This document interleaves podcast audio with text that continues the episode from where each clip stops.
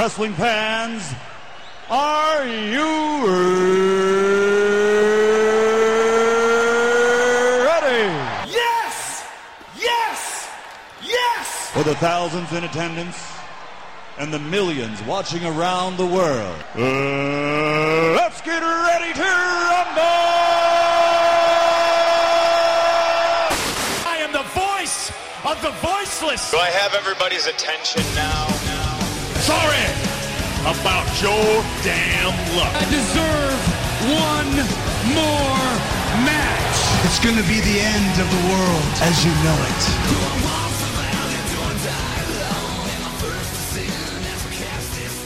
Welcome back, folks, to Wrestle Rant Radio for September 2nd, 2014. I'm your host with the most, Graham Giason Matthews, once again being joined by at Heel by Design on the Twitter, John Nichols. How's it going today, John? I don't know why I'm always coming back here, man. I don't know. Well, it's not two different sittings. I know I said September 2nd, but we're sitting here from the same interview from last week. Well, only actually a few hours later. We didn't, we didn't record this in the same night. We got some uh, we got some good night night, and uh, now we're we're up in the morning and getting ready for this this part of the podcast. well rested, just minutes removed from watching the NWO portion of Legends of Wrestling on the WWE Network. Great episode. Highly re- recommend going to check it out. Great stuff, and that Kevin Nash talks about a lot of the a lot of the stuff from the NWO they don't really get to hear in uh, normal documentaries and even on television. Also, as well. Yeah, the WWE Network overall, great thing. We're not going to talk about it all that much, if at all, because we already talked about an hour in length on the episode of Wrestle Right Radio a couple of months ago. But that being said, this will be the final time we have John on the podcast for quite a while, so we'll be going in depth with a lot of our thoughts. Last time we talked, we talked about Bully Ray leaving TNA. We talked about SummerSlam. We talked about the current state of the WWE, that shitty episode of Raw from last week, and a lot more. Today is going to be a little bit different. I want to delve into Kurt Angle going back to the WWE, a topic that I know John really wants to talk about. We're going to be talking about uh, SmackDown going to Thursday nights and maybe Impact going to Wednesday nights as well. The whole current landscape of wrestling on different nights and such. We're also going to be talking about the new nation of. Oh, actually, we already talked about that last week. Um, Alberto Del Rio, the release of that. Rey Mysterio. Rey Mysterio, the Monday Night War show, and much more. So let's kick it off with this, John. At Heel by Design on the Twitter for all the thoughts. I will we'll get that plug out of the way right now. We'll continue to plug it over the course of the hour, but at Heel by Design, you can get all your thoughts on Raw, WWE, TNA, everything.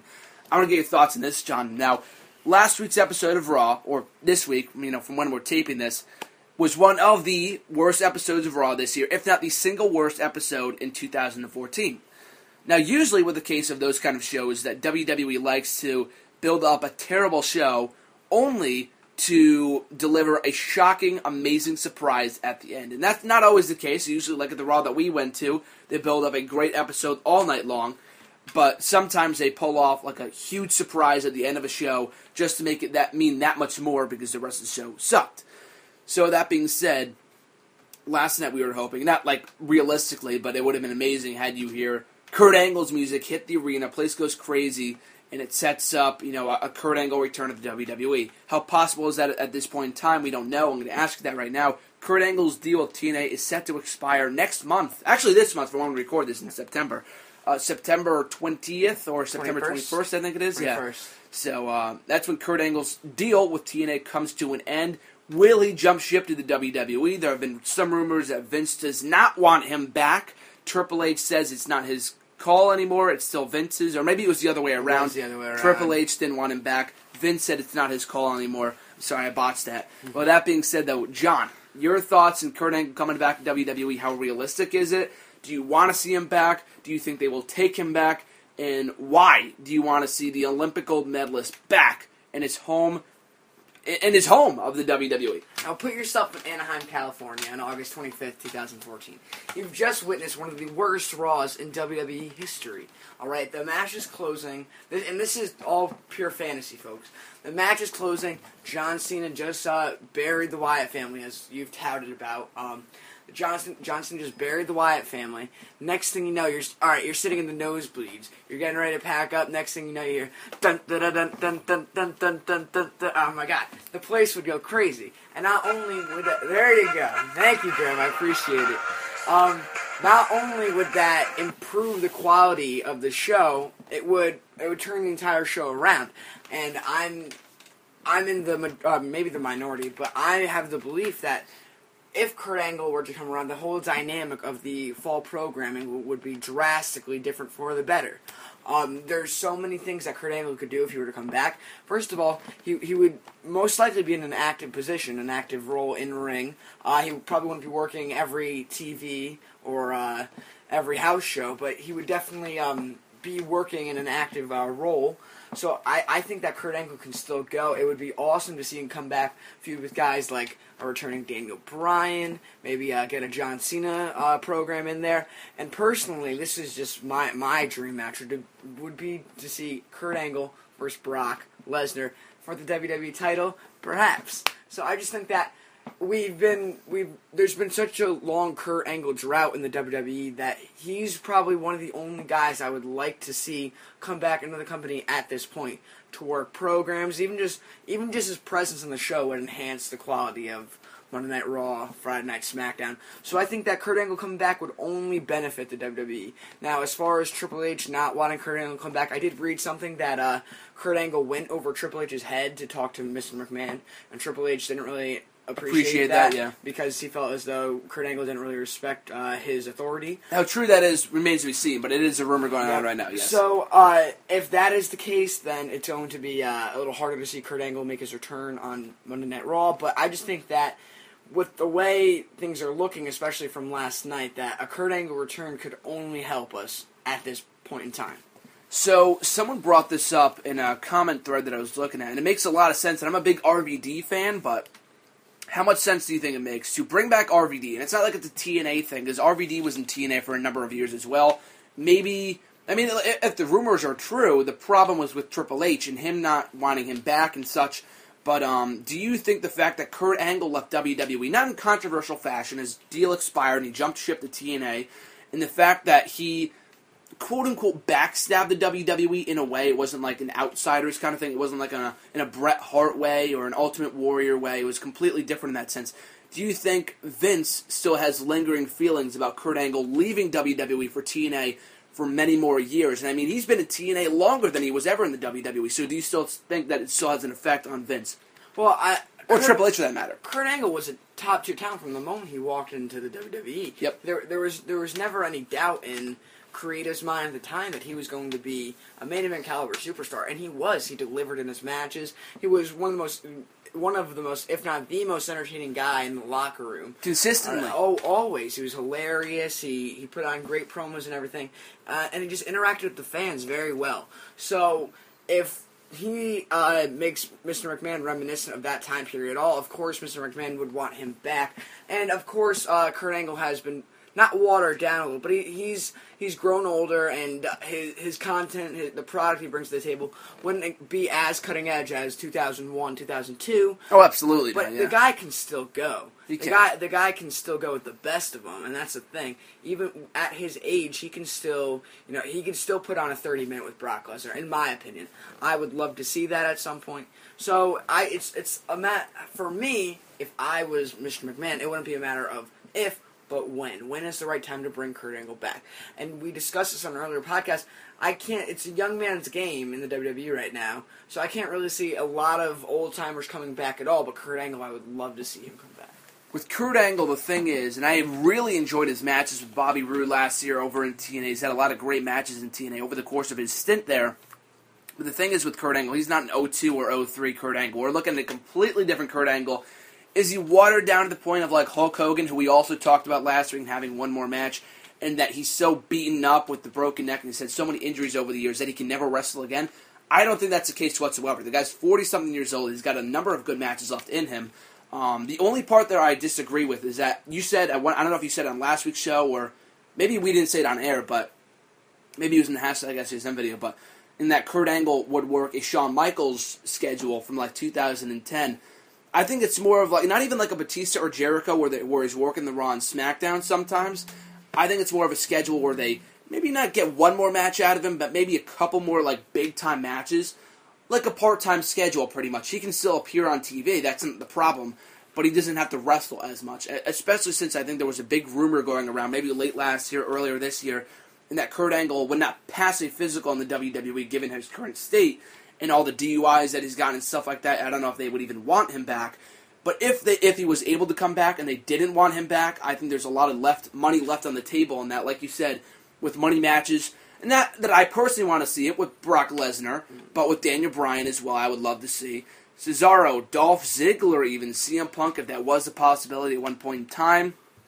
I think there's a lot of money left to be made with Kurt Angle in the WWE if they want to bring him back. Well, just to go to your point, you uh, mentioned how Kurt Angle has um, had DUIs in the past, but he has mentioned on his Twitter he's very proud of the fact that he's been sober For a number of years now, number- yes. Or, so that that I don't think that would uh, infringe on his uh, the possibility of him going back to the WWE. I don't Yes. think that would be a problem. I don't think so as well. I don't, uh, it's not currently an issue. I think just the fact that it happened so many times when he was with TNA may serve as an issue because I know when he last he, he got his last DUI last August, people were saying, "Oh, that there it goes for his you know WWE return. It's it's not happening. No chance of it happening now." And I don't think that's the case. I think a return is very much likely, and I, I want to see him in WWE, whatever role he has. Personally, I want to see him return as a competitor not an active competitor, but I don't want to see him come back as an NXT trainer or something like that. I want to see, like you said, have that reaction go off in where not Philadelphia next year. That's where uh, that's where the Rumble was this past year. I think where is it next year? It's in uh, Pittsburgh or Pittsburgh was this past year. Where where's Kurt Angle from? I think he's, So- from he's Pittsburgh. from uh, Pittsburgh, Pennsylvania. Okay, so Pittsburgh was his past year. Philly is his next year. Um, it's not exactly his hometown, but it's his home state. He would still get a big reaction if he were to come back to the WWE. I don't know if TNA has that 30 day, I'm sorry, 90 day no compete clause. I'm not exactly sure what the whole TNA deal is, but um, it would give him a, about a few months to recover to you know you know hang home with his kids and his wife or something for the remainder of the year if he were to come back for WrestleMania season early next year. And um, where he would land on the card, like we said before, a potential Hogan tag team match. Like I said last time when we talked, that's not something I necessarily want to see, but um, it is a possibility. Undertaker Sting, Triple H, uh, Triple H Batista, or whatever is going to be happening. Brock Lesnar versus Roman Reigns. There's a lot of big time matches. I don't know where Kurt Angle would fit in that equation and stuff like that. So, with that being said, I still look forward to Kurt Angle coming back to WWE if it does indeed happen. If it doesn't, I think there's a lot of money left on the table with Kurt Angle. So that being said, I this wasn't on my potential list of topics that I read about it yesterday, but I want to talk about it. Um, I, I just thought it just came to mind right now. Stone Cold Steve Austin said in a recent interview with PW Torch that he is he didn't confirm or deny this, and that a return match, one last match for Stone Cold Steve Austin, WrestleMania 32, because it will be in. I don't know if it's going to be in Austin, Texas, but I do know that there have been talks of it happening in Texas, um, his home state. Do you want to see one more match from Stone Cold Steve Austin, or do you think it's gotten to the point where it's been so long, where I'm not even saying where it's been so long where he won't make money for a return match? In that, um, what I'm saying is that it's been so long since he last wrestled that he might not have a great match as you would as you would expect. It might disappoint. Do you want to see one more match from the Texas Rattlesnake? Well, last week we talked about Hogan having a return match and how much money that would make. You're telling me that if Steve Austin didn't lace up his boots again, he wouldn't make as much money as Hogan?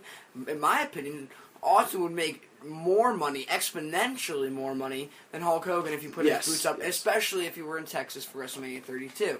So there are a lot of factors that um, depend on this scenario, like who is he going to be facing, CM Punk, um, who who would be who, who would be his opponent, what would be the storyline. There are a lot of factors that have to go into this. But would I love to see Stone Cold Steve Austin lace him up one more time? Depends. It depends. Is he healthy? Will he be healthy after the match? Really, it's it's the memory and the memories and the nostalgic value of that is not greater than whether he can come out of it healthy or just as healthy as he did going into it. I don't want to see him put any part of his life career on the line. So if if it's too close to call as far as his ability to um, have a good match and stay uh, uninjured, then I, I wouldn't advise he go in the ring. I think that he's done enough for the WWE universe. He's really he's really given us great memories over the years. I, I really don't think he owes us anything more other than what he's currently giving us, and that's his occasional appearances. I think that he's doing fine with all that. But if he's determined and he really thinks he can get in there, have a good 20, maybe 15 minute match, and come out as as healthy as he went in, then I would I would love to see Stone Cold Steve Austin lace him up one more time. Do you think that it would tarnish the legacy if he came back for you know a half-assed matchup? And I don't think Stone Cold would ever do that, thinking that I can only put half of my effort into this and I'll just come back for the payday. I don't think Austin is that person where he would do that. I think if he's not going to come back 100%, he's not 100%. He's 40 something years old. He's got a broken neck. He's had so many surgeries over the years in that he's not going to come back. He's not going to come back 100%. He never will be. But he might come back to the point where he's strong enough to have a good match. And if he doesn't believe he'll have a good match, then he won't. He won't come back at all in terms of an in-ring role. Um, he said that before. Do you think it might tarnish the legacy of his last matchup with The Rock from WrestleMania 19, personally one of your wrestle- favorite WrestleManias in recent memory. Well, how many times has the reputation of Hulk Hogan been tarnished by things that he's done? And shit in TNA and Well, that, garbage like uh, that. Ric Flair as well, that matter. 98 getting uh, a wrist lock applied on him by Jay Leno. I mean, that more than anything, I feel uh, tarnishes your legacy. I think, uh, like I said, if Stone Cold Steve Austin is healthy enough, I think that he, he he himself would definitely have that standard, that standard of quality. Like I have to go back and, and I have to be just as good as before I left, and that's all good and well. But I think from a fan's point of view, just seeing him in his ring gear coming down to his entrance music, that would be all all the experience the WWE fan needed. So of course for Stone Cold he's going to have his own um, standards, his own his own uh, bar that he wants to achieve. Um, but for the WWE fans' point of view, it'd really be all about going and seeing or going and witnessing Stone Cold Steve Austin's final match ever. And like I said, it all depends on whether he can remain healthy or not. But um, I would love to see it. And you mentioned before, under your breath, as a little minor comment, who would you like to see him come back uh, I mean- fa- into face CM Punk or anyone else? At this point, uh, if CM Punk ever decides to uh, wrestle again, CM Punk versus Stone Cold Steve Austin would be a great matchup. Um, I still think that uh, John Cena Stone Cold Steve Austin would be uh, quite the matchup. It would be, yes, I agree Um, with that. Icon versus icon. Uh, this would be a little more. Um, uh, it would be less likely to happen. It depends how well his push and how well he continues to get over. Uh, Stone Cold Steve Austin versus Dean Ambrose. Ooh, That might that might be a good match because the, I, I like to parallel the Shield with um, stars from the Attitude Era, and that Seth Rollins is more of a Rock kind of uh, kind of uh, character, how he's flashier and Yeah. and everyone remembers Survivor Series '98, how The Rock aligned himself with um, corporation. Corporation, and uh, Not an exact parallel. What, I- what I like about the Shield is that there's a lot of like mixtures. You know what I was saying to you last time? Like Dean Ambrose is like a Stone Cold Steve Stone Cold Austin, which Steve is Austin. perfect. Brian Pillman. And maybe Jake the Snake Roberts. Someone said that final third person. I can't remember who it was. I thought it was perfect though. But absolutely, Brian Pillman, Stone Cold Steve Austin. I could definitely see yeah, that. and then maybe if you want to parallel like Roman Reigns to a Triple H kind of guy, I see. I Okay, see, I see more of a Rock and Roman than in Seth. All right. Well, to me, it's just the, the fact that Seth was a uh, he was he was a very athletic, he had a lot of potential in his um, faction, the Shield, and he broke away by joining up with The heel faction. Yeah, I can see that, absolutely. As did The Rock in 1998, and um, I just see I, I see a lot of similarities in how you know The Rock was. The Rock was always being referred to as like the flashy kind of superstar. Yeah, yeah, yeah. And and Seth Rollins, I think more than Dean Ambrose and Roman Reigns, embodies that kind of a superstar. Yeah.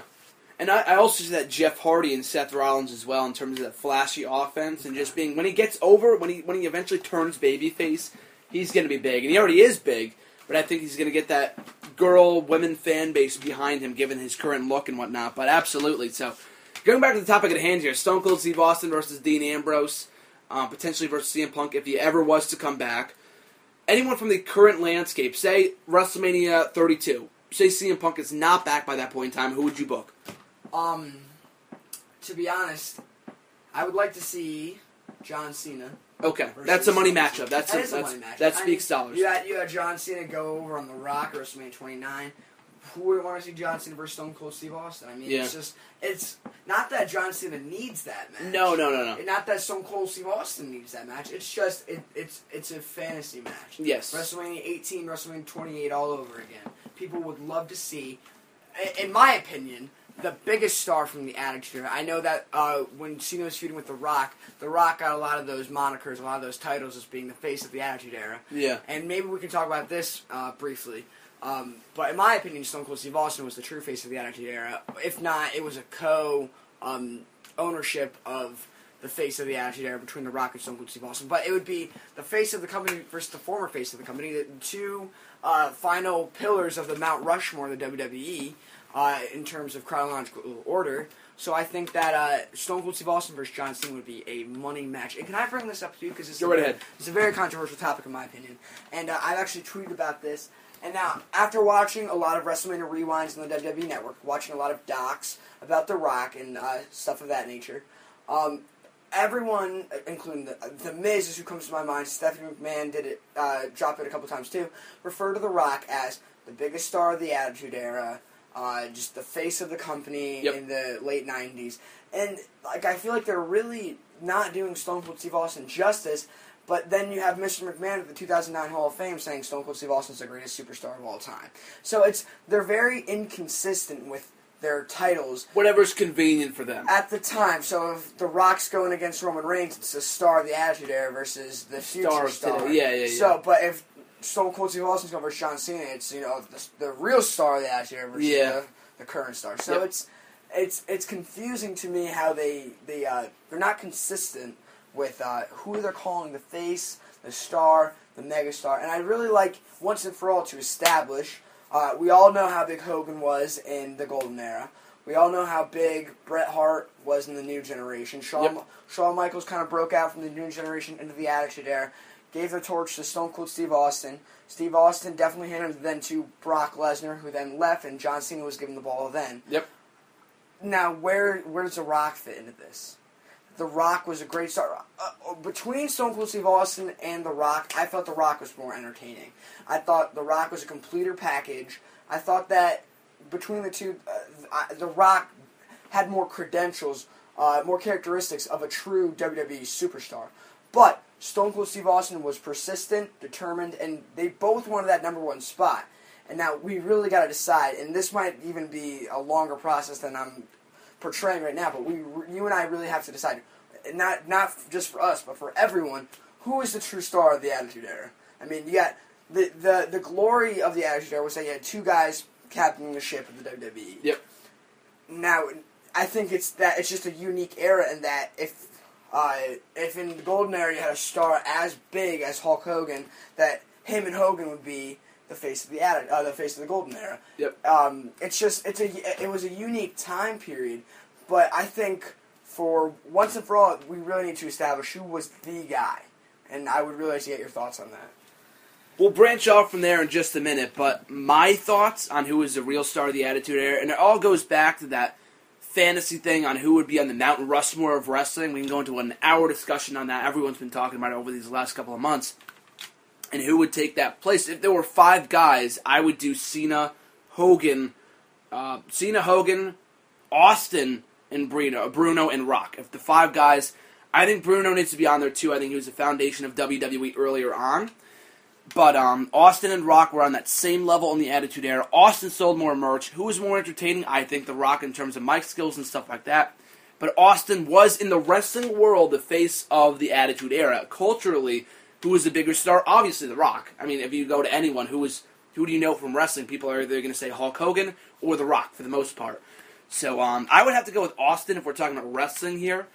But um, who's more well known, The Rock? But I mean, then again, you can have a fucking Jimmy Wang Yang who goes on to have an all star A plus uh, movie career, and, and in WWE he was nothing. You know what I mean? So it's really hard to say. But um, I would have to go with Stone Cold Steve Austin. But in that same note, I want to ask you this, and uh, you kind of mentioned it before, and I'm glad you really brought this up because it you know goes back to what I was going to say. And I, I- maybe I'm in the minority on this one, but do you want to see a Stone Cold Steve Austin versus Rock match for at WrestleMania 32? To be honest, that's a that's a difficult question, and I think that some things are best left untampered with, Thank you. and that that trilogy is you're never gonna have something as beautiful, artistic, theatrical. You're never going to have something that great Yep. Again in the WWE. And there's no reason to go back and at all tamper with the legacy of those two guys. That rivalry, in my opinion, you can go back and watch any of the WWE docs on the network and how they'll say that Austin McMahon's the greatest rivalry in WWE history. In my opinion, uh, Austin Rock's the greatest rivalry in WWE history, and I don't believe that there's any reason at their current age, if they were 10 years younger, maybe go for it, but at their current age, there's no reason to go back and tamper with that rivalry. 11, 12, 13 years later, I don't think it's necessary. The matches would no, you know, be nowhere near what they were back in the day. I mean, Cena and Austin is different because it's something new, it's something fresh we haven't seen before. You can't compare it to what it used to be. But with Austin and Rock, it's a completely different nature, and that Rock isn't what he used to be, and Austin is not what he used to be. So I think, like you said before, having that three match series, having Austin win, Austin win, Rock win that last one, and the final words exchanged between the two on his way out, I thought were beautiful. You don't really need to tamper with that, as you said. So, any more thoughts on the Austin Rock well, thing? especially after WrestleMania 30, how these guys are just hugging in the ring, just Yeah. being, but there's no heat for them. There, there would be no There's really no reason. logical, um, no logical reason to do that. So I think the only reason why I could think why they would do it, not only because it's a money matchup, and that's just because it's a money matchup doesn't mean you should always do it. That's not always the case. But um, like a one more thing, well, you know, give it our last try, just one more time. But they did that at WrestleMania 19. That was their one more time, one last time. Rock needs to get this win. They both got wins over each other. There's really no reason for them to face off.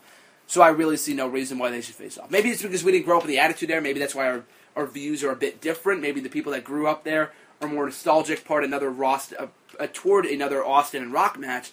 Maybe that's why they want to see another one. But I just personally don't not, do not want to see that. And you you did uh, with finality confirm that Stone Cold, in your opinion, is the bigger star of the Attitude Era. Now I know selling merch is a big credential in the WWE, but look at uh, in ring and the the overall resume of the two guys. Who won more world titles? I don't think winning more. right, more just just humor me. the Rock. All right, who won more matches at WrestleMania? I don't know. You tell me. I don't know. I can't tell you off the top of my head. That would be The Rock. Okay. Look at The Rock's WrestleMania resume. I've, and I've said this before. Hulk Hogan, uh, Stone Cold Steve Austin, John Cena. What more do you need? I mean, that right there is in of itself just the, probably the greatest WrestleMania resume out there, other than the Undertaker. yeah, One, exactly. one of the greatest WrestleMania resume. Those on your Mount Rushmore. Those are three. Those are three. And guys he's you beating have. them all. Uh, uh, unless you want Rock to go beat the shit out of Bruno Sammartino. Yeah. there, he, there's no one left for him to beat. He's Yeah. beat the top guys. Yep. Stone, Stone Cold beat The Rock twice.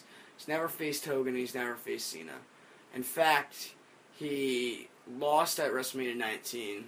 And then, that, and, like I, I, I know, I know. There's no way, there's no reason to go and look at their like their stats and things of that nature. But I just think that, um, statistically, I'm sorry about this. The- go right ahead. The, the Rock is the bigger star. The big.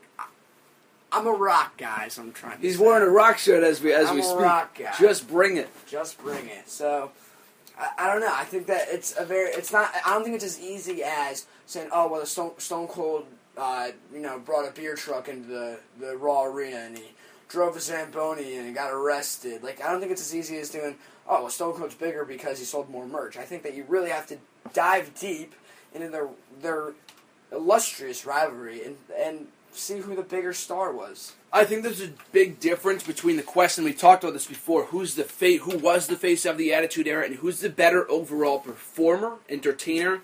Because, like you said in the past, and I know you said this after watching the docs and whatnot. Rock could go as a babyface and a heel. Austin has always wanted to be heel, but that heel run in 2001 failed. He could only work as a as that rebellious babyface. You know, from the Attitude Era, from that entire Attitude Era, he was a rebellious babyface eh, with the exception of his earlier on in his career, and he had to turn babyface after his you know match with Bret Hart. So overall, I'm not going to say who the better performer is. I think you might say The Rock, and I might have to agree with that.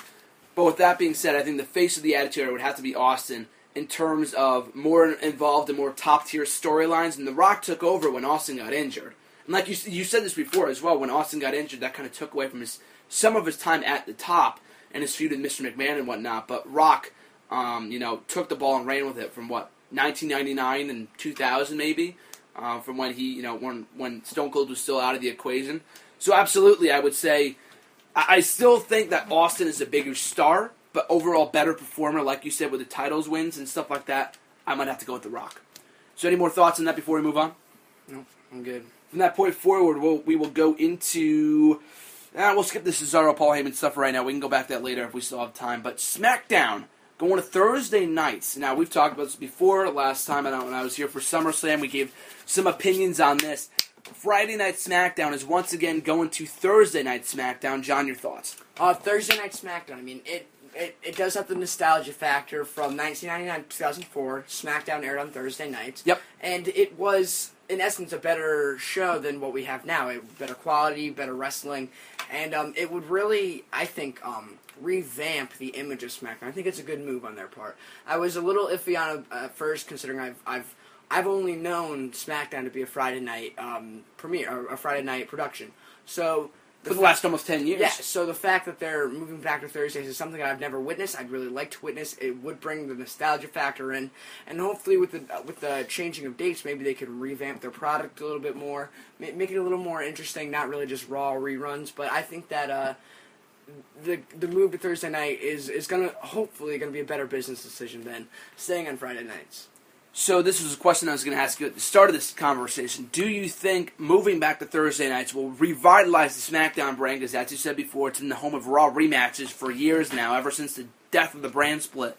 And as of just as of last night on Raw, you know, from when we taped this, it was announced for this Friday SmackDown. It's going to be the Wyatt family versus Big Show and Mark Henry for the fifth fucking time in the last two weeks. So, do you think SmackDown will get a rub out of going back to Thursday nights? I'm hoping that the fact that they're doing anything at all with SmackDown, I think is a telltale sign that they have plans for them. Yep. They have ideas in, in progress to make their brand a little not well not their brand, but to make the SmackDown brand a little more entertaining, a little more appealing. Yep. And so um, I think that going to Thursdays is only beneficial to SmackDown. I think that say, no, nothing can be the same too long. In life, like in wrestling, eh, or in wrestling, like in life, uh, evolution change is not only necessary, but it, it needs to. Ha- oh, it's necessary. Yeah, there you go. I'm sorry. It's early, guys. It's early. I haven't had my coffee yet. it needs to happen. Uh, all change, all all evolutionary matters. So um, if SmackDown were on Friday nights for the next you know decade, I mean it, would- it would get a little stale, get a little boring. It would, yes. Uh, I'm not saying that the product is going to improve because they moved to Thursday nights. No, no, no, no. But just because they're they're changing the image a little bit, changing the environment, the atmosphere of SmackDown, I'm thinking that uh, change is coming, and I think, in my opinion, all change is good change. I definitely agree with that. I told you this the last time we talked about it when I when the news first broke on SmackDown going Thursday nights. But I think the biggest issue is not the night, and I, I do like the move to Thursdays, especially with Impact going to Wednesdays now. Um, I think the biggest the biggest issue with SmackDown is the fact that it's not live. I don't know if they can go live due to the budget cuts and stuff right now. the, the, fact they're on a budget, I don't know if they can go live at the moment. They probably can't. But I think in the long scheme of things, I need I think they need to go live in order to revitalize SmackDown, bring back some meaning to it, and all the spoilers. That's what people look up and all that kind of stuff. I think it's something that needs to happen sooner rather than later. I know it's not going to happen right now or anytime in the near future, but when it is possible, logistically from a financial standpoint, I think it needs to happen because right now it's just not working. SmackDown has been the B show forever. I think I, I think we can all agree on that, but it hasn't had that same meaning that it used to have back in even 08 even, you know, or 09 or 2010 before the death of the brand split. So, what are your thoughts on that? Do you think I, we already talked about whether it will, you know, help the SmackDown brand going back to Thursdays, but do you think going live for SmackDown is necessary? I mean, that would heavily increase the production value of Friday Night SmackDown. There's a lot more you have to do to a show when it's live. There's a lot of more hands you need on deck. Um, so uh, the fact that SmackDown isn't live isn't necessarily a bad thing in my opinion. I mean, of course, you have the spoiler effect um, with people uh, every Tuesday night saying on the internet what happened at the SmackDown tapings, but I don't necessarily think that's a bad thing. I think that SmackDown serves it serves well as the B show. I don't I don't necessarily want to see like the, how they did the brand split 2002. I don't necessarily want to see SmackDown competing with Raw. No, no, but no. I don't want to see SmackDown be Raw 2.0. Exactly. All right, you got to find that that, that that that happy medium, and where you can further storylines on SmackDown without repeating the same shit that we saw days earlier on Because Raw. then there's no point in tuning in. Because Exactly. I, I That's what people. Raw. Exactly. That's why a lot of people do not watch SmackDown anymore. Because there's nothing of note happening on that show. I can't remember the last time they had a title change on SmackDown because it's always happened on Raw or at pay per views. Exactly. So with that being said, I think the fact that going live on Thursdays is not at all possible. I don't think, unfortunately. Um, I know they've gone live on Fridays before. That's why I want. I was fond of it on Fridays. I just wanted to see them go live on Fridays. Um, but with that being said, I think that if they wanted to have SmackDown go live, it'd have to be on Tuesdays, and I don't really want to see that.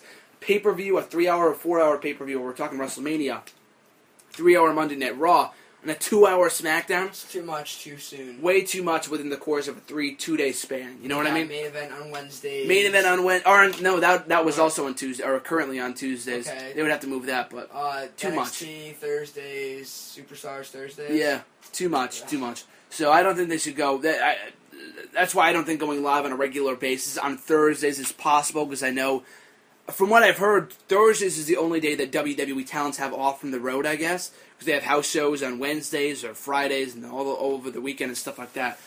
So I don't think it's possible, unfortunately. But in my you know way of thinking, I think that'd be the best thing to do. Um, do you think the fact they're on Sci-Fi hurts or helps SmackDown, or is it non-factor? I, I wouldn't say it's a non-factor. I, I liked I when they first moved to uh, Sci-Fi in 2010. I was uh, especially supportive of that move because I thought that their prior home um, was wasn't doing them any favors. I remember I would I would record SmackDown and They get a baseball game instead. uh, uh, for the last 45 minutes of a Yankee game would Yep. be on, and I, I would be missing. So I don't think they were doing SmackDown any favors prior to the move on Sci-Fi. Yep. So um, I liked SmackDown on Sci-Fi. I think it's a good home, really close to the USA Network. Um, so I think that having SmackDown on Sci-Fi, Raw and USA is a nice little. It's a nice little cohesive unit right there. I like I like them on those two channels. So. Um, but I don't. I, I don't see SmackDown moving networks. I don't. I, I think that I don't think you can at this point. They will- signed a TV deal not too long ago. but what I'm trying to say is, unfortunately, what what it's looking like is that SmackDown is going to do the same things we're getting just a, a day earlier. Exactly. I just don't think going on Tuesdays is possible. Sci-fi, like you said, I don't think it's a non-factor.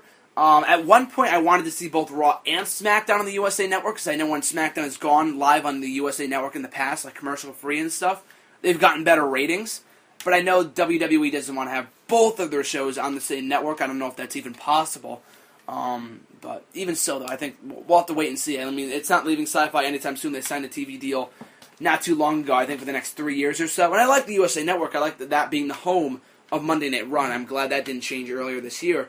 Um, but yeah, that's SmackDown moving to Thursdays. Our discussion on that. Next thing I know you really want to talk about Alberto Del Rio's very shocking and controversial. I know they talk about that word. I know they use that word to describe John Cena, but this is a, a situation that needs that adjective. Controversial situation here surrounding Alberto Del Rio. His release from the WWE, the whole slapping of the social worker. We haven't really talked about this all that much since I last saw you. Um, but that being said, though, I'm going to get your thoughts. I won't really recap it. I think a lot of people already know what happens. Or uh, what happened, your thoughts. Can we confirm that his actions were racially motivated? Were they were they not racially um, uh, ignited? Were, were They were. They Del. Rio has confirmed that himself, So yes. in that scenario right there, I don't blame Alberto Del for anything that he's done in the WWE. In fact, I think that he at, he brought a lot to the table. Um, he, of course, he he was he was floundering. He wasn't doing a lot, but I really appreciate Alberto Del Rio as a wrestling hand. Yep. I thought he's always been a legitimate threat to any title in the WWE. Now, uh, of course, I'm not blind. I saw that Alberto Del Rio was doing nothing as of late. But there, there's the WWE is one big pendulum, and once it gets to all the way to the other side, it's it's due for a swing in the other direction.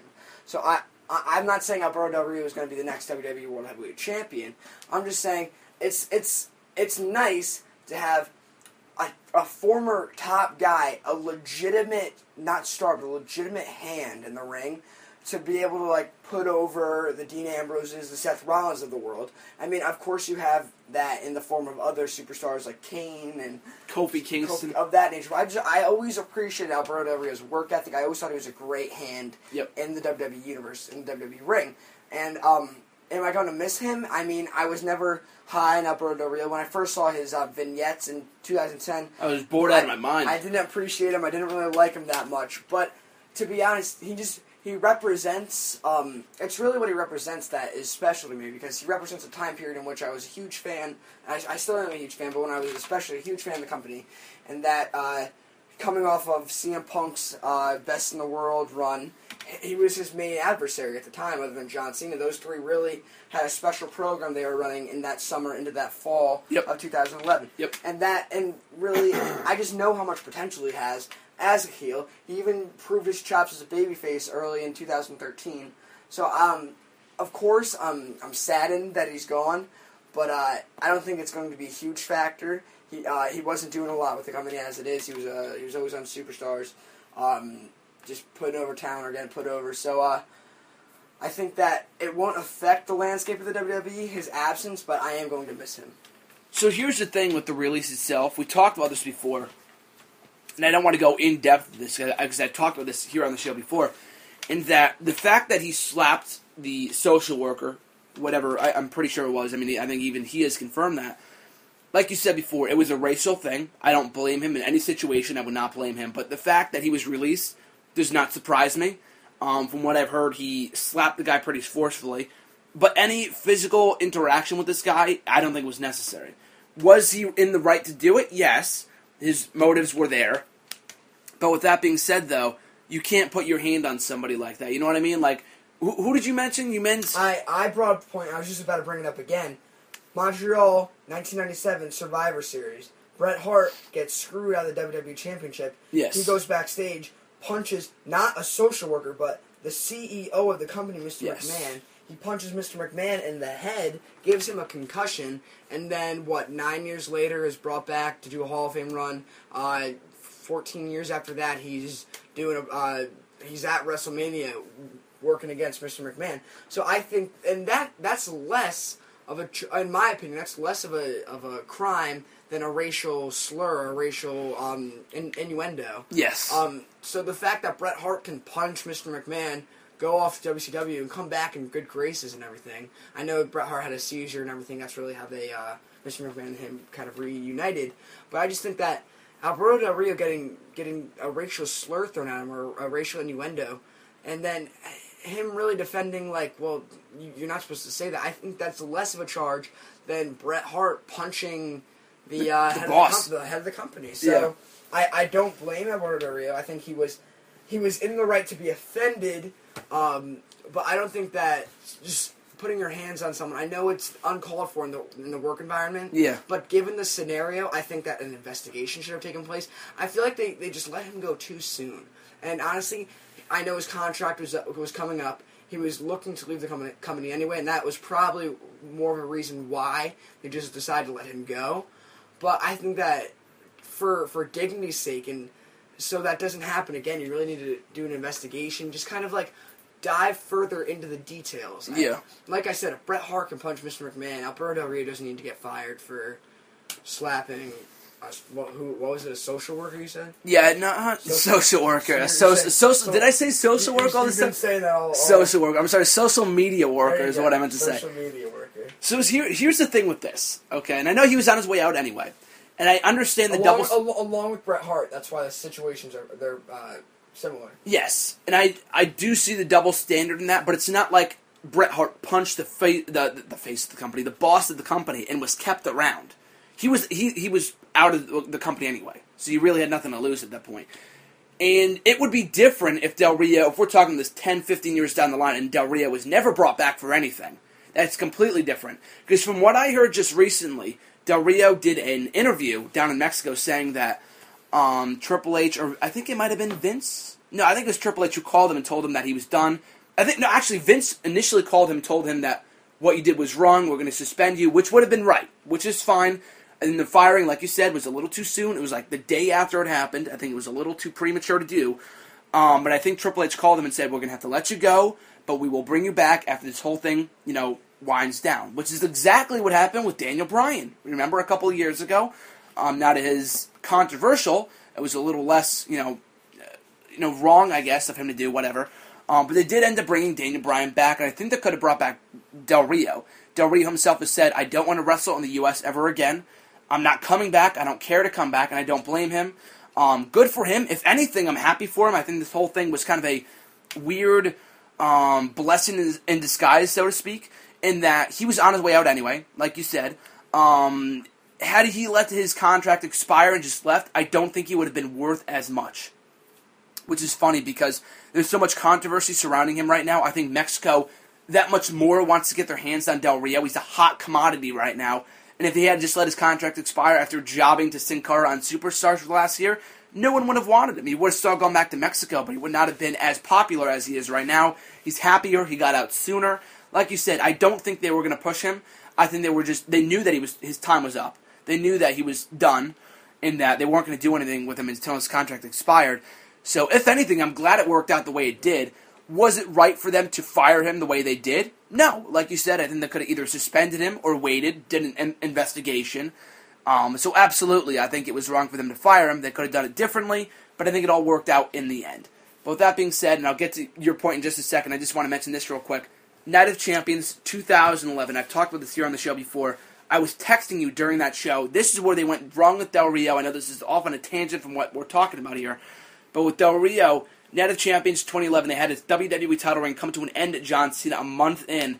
And even I, you were texting me. You had a friend that worked at WWE at the time, and you were texting me, Cena's winning the belt. And I'm like, no freaking way is he winning the belt. Absolutely not. They're not going to do that. Wins via an STF. It's over. The reign is over. Del Rio, I don't think it's been the same since. So, John, go right ahead. I, I just want, I want Your rebuttal, sir. Everything you wanted to say, I just wanted to counter it. Go right ahead. And this is a, this is going to be a very controversial question. I'd like to see how you field it. Okay. Has Alberto Del Rio, Alberto El Patron, has, it's around, yeah. has he put forth a Hall of Fame career in his tenure with the? WWE? He was there for four years, and it's really how you.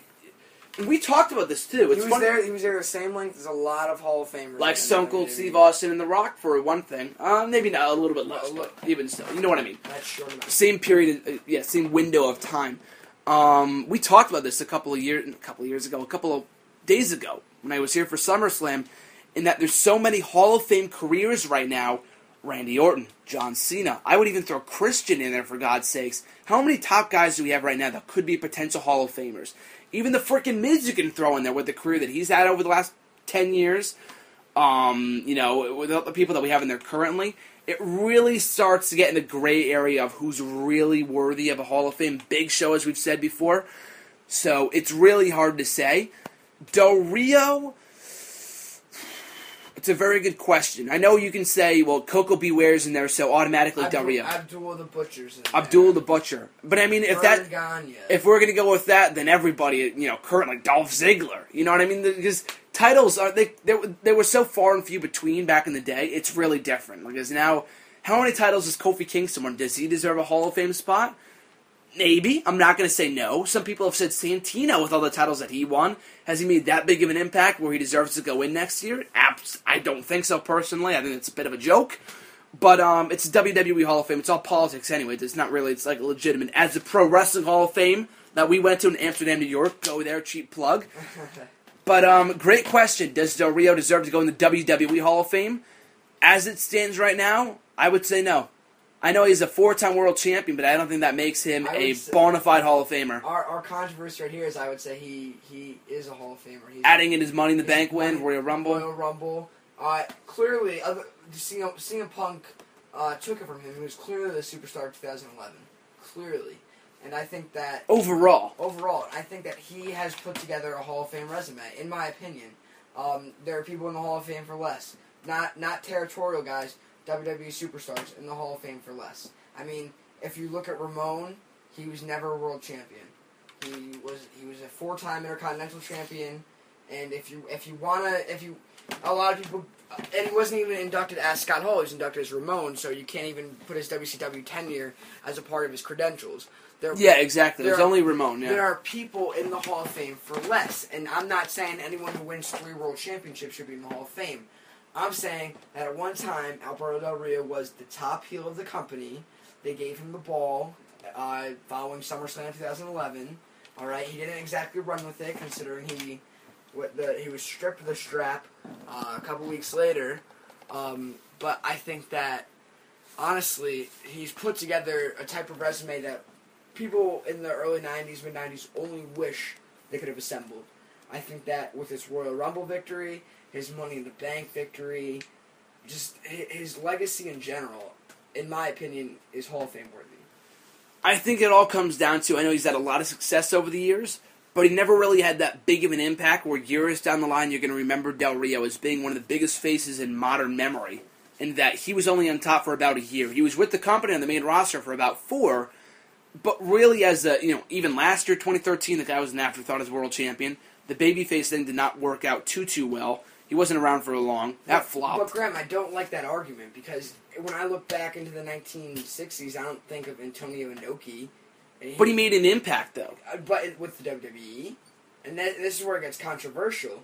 He made an impact. Okay, And- okay. but, and you just made the argument when you look back, you're not going to think about Del Rio's face. I'm, when I look back, I don't think of Antonio Inoki's face. I don't. I don't. Or Carlos Colon.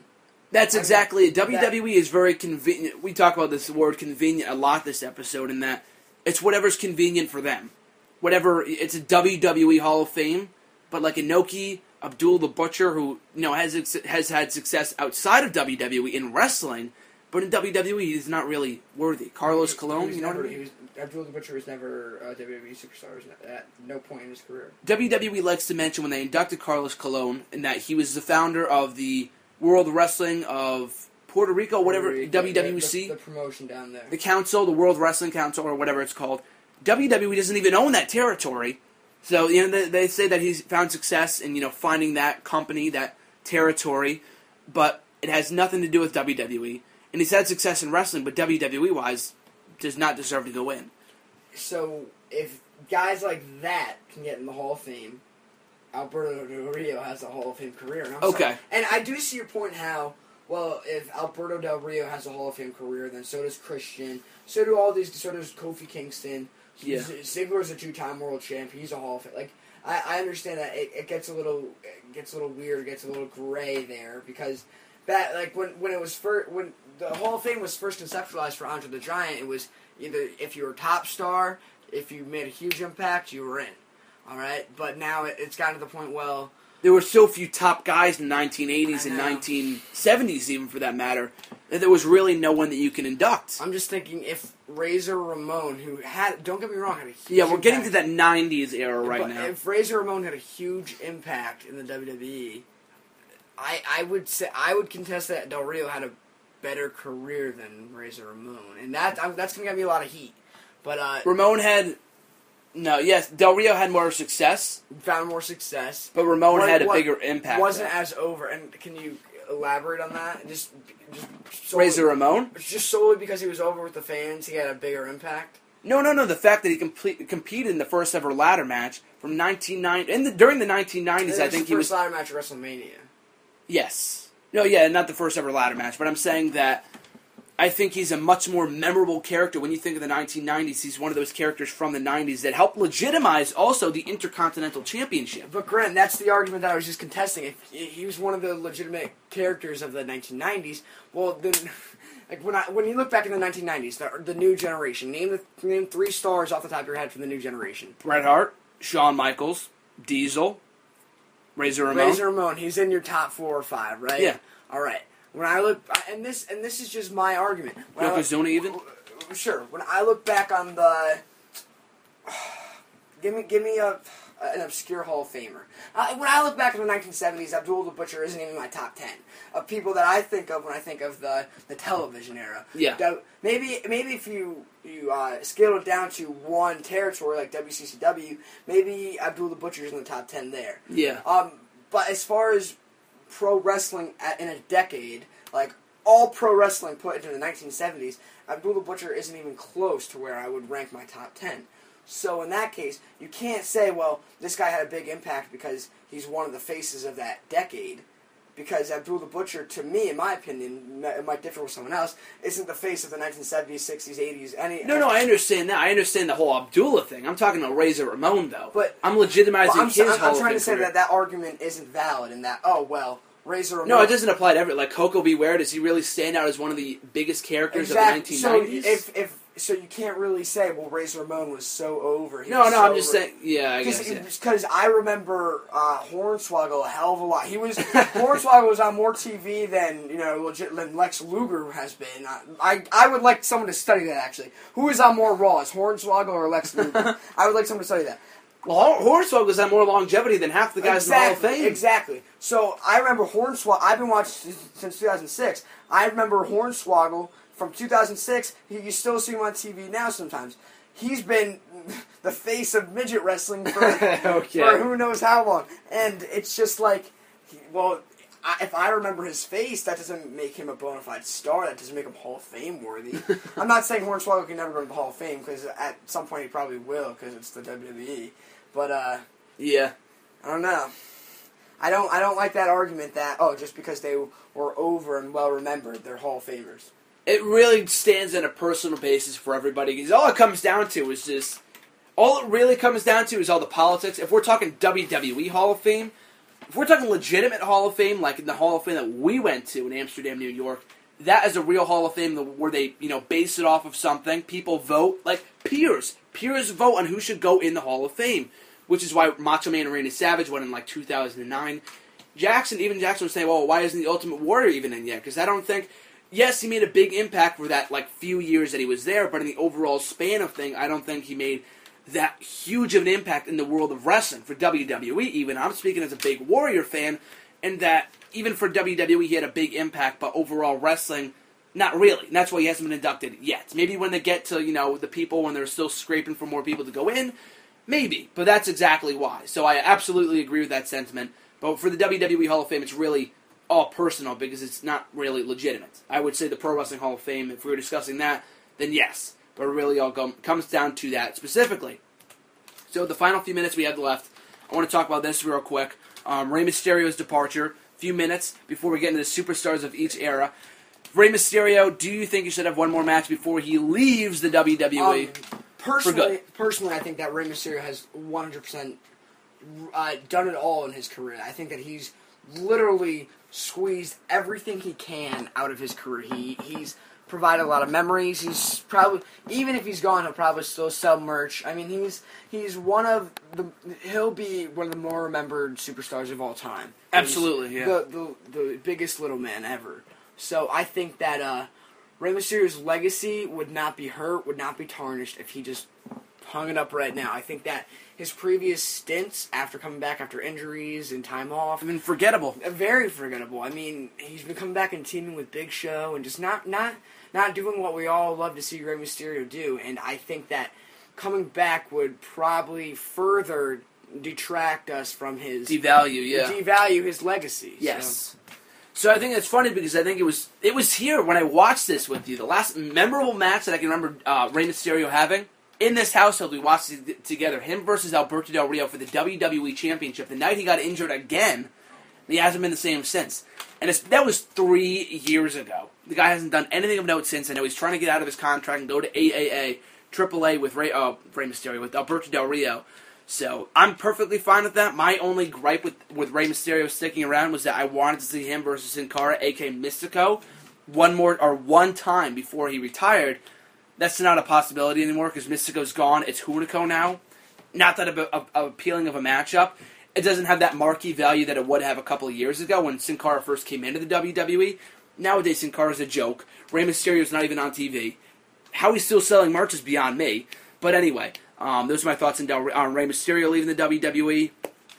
Let's get into this real quick. All Let's run it down. Let's- the superstars of not era of every era of, every year And can I for the tell- last thirty years. Can I tell the fans how I came across this? I tweeted. Go ahead. I, after Brock Lesnar uh, defeated John Cena in convincing fashion, as Michael Cole said, at SummerSlam, I thought, wow, he, he broke The Undertaker's undefeated streak at WrestleMania earlier this year, and he just beat John Cena for his fourth World Championship. This is Brock Lesnar's year. And then I sent out a tweet to all my followers. I said, 1998 was Stone Cold's year, 2011 was CM Punk's year, well, 2014 is 100% Brock Lesnar's year.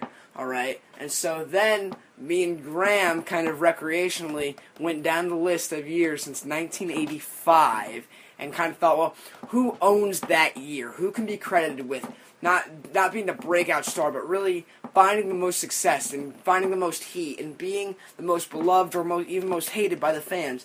And so we kind of did that. We're going to run it down real quick because it's an enjoyable, little fun, little kind of uh, expositional piece. So without further ado, we'll go year by year and maybe a little explanation after each one. and a good talking point as well for a number of fans and whether it can be debatable as well. So we'll start from the 1985 and work our way up to now. All right. Uh, 1985, I believe we did have. Hulk Hogan. Did we have Hulk Hogan? Oh, you said Roddy Piper. I was, I was the we Right off the bat, we don't even remember. started off on a bad note. I I was going to contest since Hogan had so many years in the last half of 1985 or last half of the 1980s. I was going to give 1985 to Roddy Piper since he was the most over heel in the company ever. Because when you go back prior to 1985, before the WrestleMania boom, who was the most over heel in the company? Roddy Piper. B- prior to Roddy Piper. Can you even think of a heel? Because everyone prior to them was either was either uh, Jobber for Backlund or Sammartino. Superstar Billy Graham I'm comes to mind. Graham or Sheik. Okay, there, okay. There was never anyone truly like he innovated the new the heel. Okay, What- yes, What yes. the heel is today is what Roddy Piper. So I was is I was going to give 1985 to Roddy Piper. Which is funny because he spent more of his career as a babyface, yet people remember him as this amazing that, heel. that, that heel run was amazing. Exactly. So if I give in my in my world, Roddy Piper would be given 1985, and Hogan gets 1986. Actually, this is the way that I would contest it. Okay, and we're we're already discussing, so we're not even in the 1990s yet. And this is first of all the 30 years of WrestleMania era. From WrestleMania 1 to WrestleMania 30, 1985, I would give to Roddy Piper. WrestleMania 2, 1986, I would give to Andre the Giant.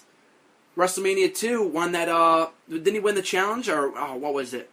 The wasn't the bo- body slam challenge. Yeah. that was WrestleMania one. He won the Battle Royal WrestleMania 2 though. Okay.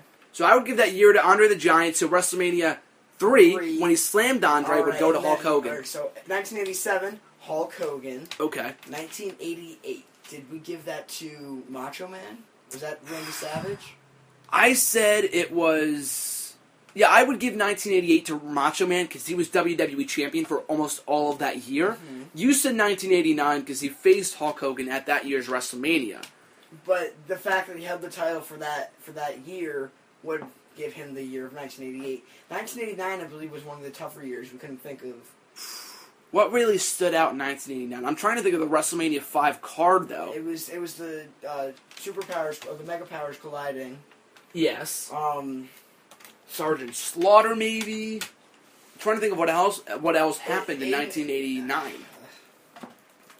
all right. Well, can someone can tweet us when they hear this and tell us who they think the 1989 Superstar of the Year really was? Well, I'm going to look it up right now. I'm going to look up WrestleMania 5 card and look down the card real quick and see if any real superstars Come- stood out Yep. as being the breakout star or like headlining star of that year. That's a really good question. Mm-hmm. I'm trying to think because WrestleMania 5 doesn't come to mind as one of the best WrestleManias of all time. But um, let me see. Maybe Ted DiBiase, Jim Duggan, uh, 88. Did, did he win the Royal Rumble that year? Was that in 1988 he did. 1988? Okay. So maybe in '89 would be Savage. Um, Red Rooster, fucking Bobby Heenan. What the hell? Rick Rude defeated the Ultimate Warrior for the Intercontinental Championship. Jake Roberts. Oh, Jake Roberts defeated Jake. Jake Roberts defeated Andre the Giant. So maybe Jake Roberts. I like Jake Roberts for 1989. Okay, I'll give Jake Roberts to '89. And then don't worry, guys. So the '80s were the hard part because it was it was really a Hogan era. Yeah, it really But, was. Uh, we're, the '90s gets a lot easier because 1990 we had Ultimate Wa- Warrior. Warrior. 1991 we had the Undertaker. Undertaker, yes. 1992 we had I would have said. Who did we say for 1992? what we didn't. Yokozuna, maybe. did we say Yokozuna? It was 1992. WrestleMania eight. Eight. Oh, we said Ric Flair. Ric Flair, Ric Flair. Okay. Because he won the WWE title that year. Yep. Savage at WrestleMania. It didn't last long, but, But- that was his year. That was the only year that he was in WWE Yeah, before he came until back. he came back. Yes. 1993 we had Lex Luger. Yes. 1994 we had Bret Hart. Yep. This is I think this is our only double. We can uh No, we have another double, but I'll talk about that in a all minute. right, 95 96 we said Shawn Michaels. 95, I would absolutely give to Shawn Michaels. 90, 96, though. I mean, you Oh, had 96 is when he won the title. Yeah, WrestleMania 12. What about... No, no I'm sorry. Nine, this is not a double. 95, was Diesel. Did we have 95 as Yeah, 95 was a year of Diesel when he terrible business year for the WWE, Yeah. but Diesel was champion all year round. All right. So 95 is Diesel, Uh, 96 was Shawn Michaels, Shawn Michaels, 97. 97 you almost gave to Michaels as well. 97 I was giving I would give to Austin. He broke out well, that, that, year. that conflicts with what I said in, in my tweet where I said 1998 was Austin's year. I, I oh, 97 was Bret Hart turned heel, went into I what, mean, yeah, yeah, the screw job. We, potentially mankind. 97? That's when he. That's when he broke out. In my okay. Opinion. Did we give a year to Bret Hart then? Ninety four was Bret Hart. Oh, we did. Okay, then never mind then. Uh, I'd say ninety seven Mankind. Okay, ninety seven Mankind. Okay. Ninety eight Stone Cold Steve Austin. Yep. Ninety nine The Rock. Yes. Two thousand Triple H. Yep. 2001. Kurt Angle. Oh my God, he's back! Welcome back. Um, Come back. Um, Come back. Uh, 2002, we have. Brock the Beast Incarnate. That's the only double That's that the I would only put. double, and you're, yeah. gonna, you're gonna hear why later. Um, uh, 2003 we had. Who did we have for I, I want to say we 2003? had Goldberg. Goldberg, yes. Goldberg. Goldberg. Uh, 2004 we had the only faction on the list. Evolution is a mystery. Evolution. 2005. I want to try to give that year to a certain superstar, though. If anything, I'd give it to Benoit. He I won mean- the Royal Rumble, world champion, held it until 2004. I'm sorry, held it lost until SummerSlam. lost Yeah. SummerSlam. I would give it to. I would give it to Benoit. And and all right, we'll give it to Chris Benoit. We're not allowed to say Either him name. or Randy Orton. Yeah, Uh, because Randy Orton didn't have a year. Remember, We, we took Randy Orton's year away from him. Uh, we can't say Benoit. Yeah. 2005 was Batista. Batista. 2006 Was I think John Cena? did, we gave no we gave it to Edge. We gave it to Edge, Edge. Edge, Edge. 2007 was John Cena. Yep, Uh, champion all year round. 2008 Oh, Jericho, Chris Jericho Y2J his best amazing, heel run. amazing heel run. I want to see that Jericho back Uh, now. I love babyface Jericho, but come on, 2009 Jeff Hardy, Jeff so Hardy. over. Yes. 2010 we had Wade Barrett. oh the next No, I'm, either Wade Barrett. I would say the Miz. The Miz. Uh, the Nexus had- died a death at SummerSlam. You had you had the Miz. I I uh, threw Kane in the hat. yes. Kane had a great year. Here's the thing with the Nexus and uh, and Kane. They had a better latter half of 2010. The Miz, year round, two time U.S. champion, Money in the Bank winner, won at WrestleMania. Um, what else did he? Won the WWE Championship in November. So I would say year round, The, the, Miz. 2011. Uh, this The kind, real. this kind. Wait, you Oh almost no, said no, no! CM I'm sorry, I forgot. I forgot. Get out I'm here, get I outta thought here. I, I thought we were gonna say CM Punk. It was Del Rio. It Yes. was Del Rio. Royal I, Rumble winner, I Money in the Bank. misspoke when I was prefacing this entire segment. uh, 2011 was Del Rio. It was not CM Punk. 2012 was CM we Punk. gave to CM I know Punk. that 2011 was the year of CM Punk, you know, when he broke out. Yep. But I would say that was like one or two months though before they killed it off that fall. Mm-hmm. And I know he won the WWE title in November, but he was champion for the entire Every calendar year. Every single day of 2012 saw CM Punk as champion. So absolutely 2012 and his epic heel turn, Yep. his awesome matches with Daniel Bryan and John. Cena, CM Punk, CM Punk in 2012, 2013 we gave to Daniel Yes. Bryan, yes, yes, Yes. That, that was actually the Slammy uh, Superstar of the Year. yes, which was actually legitimate this time Yeah, around. and John Cena when John Cena won 2012 was just the biggest. What an absolute joke! And then he gave it to Ric Flair, know, yeah. like he did, like he did the big gold belt a couple of weeks ago. And 2014, Brock Brock Lesnar. Yep, we gave it to him because of his WrestleMania victory, as I said, and he's now a four-time world champion, and he's looking to carry the strap in 2015. If you don't want to do repeats, I would give it to right now. It depends what happens in 2015. I would give it to any member of the Shield. I don't know if every member, if if, if we're talking particular here, like specifics, it's really hard to say because Roman Reigns broke the record at Royal Yeah, Rumble. But I mean, I think that their time is coming up, and that they'll have their own years soon to come when they really break out, like really break out. and win their first world championships. And with Seth Rollins, if he wins the world title later this year, if he cashes in, which I don't think he will or should, if he does though, I think would- it could be his claim, year. He would claim the year. He Yes. claim the year. Join the authority. I did actually some research. Seth, Seth Rollins had not lost a match via pinfall since his matchup with CM Punk in the December 30th edition of Monday Night Raw. Wow. So he hasn't lost it all this year. The only loss that he had gotten before, until that matchup or since that matchup, was against Heath Slater a couple of weeks ago. There you go. That was the only matchup he's lost this year. Now he's losing to Los Matadores. Yep. Heath Slater, that is, not Seth Rollins. but that's gonna do it. awesome. Let's see. Let's see if we can run it down real quick. All right, really, really quick. 85, Piper. 86. We'll, we'll go back and forth. all right, here. all right. 85, Roddy Piper, 86. All right, Andre the Giant. 87, Hulk Hogan. Uh, 88. Where- Who do we have?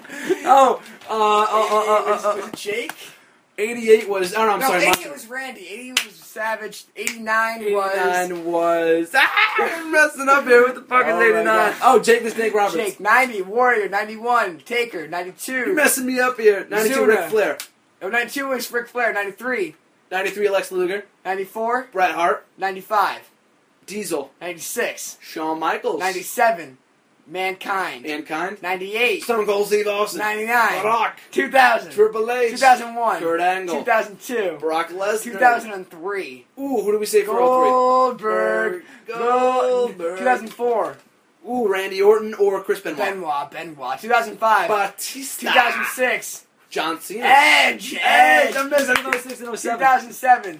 John Cena. 2008. Chris Jericho. 2009. Jeff Hardy. 2010. The Miz. 2011. Alberto Del Rio. 2012. CM Punk. 2013. Daniel Bryan. And 2014. Brock Lesnar. That's you That have is it, subject to change. Subject to change. There you have it. 30 of the best superstars of all time, with Miz being number 38 for before anyone ever says Oh it, and Del Rio God. maybe being 29. Lex Luger's 29.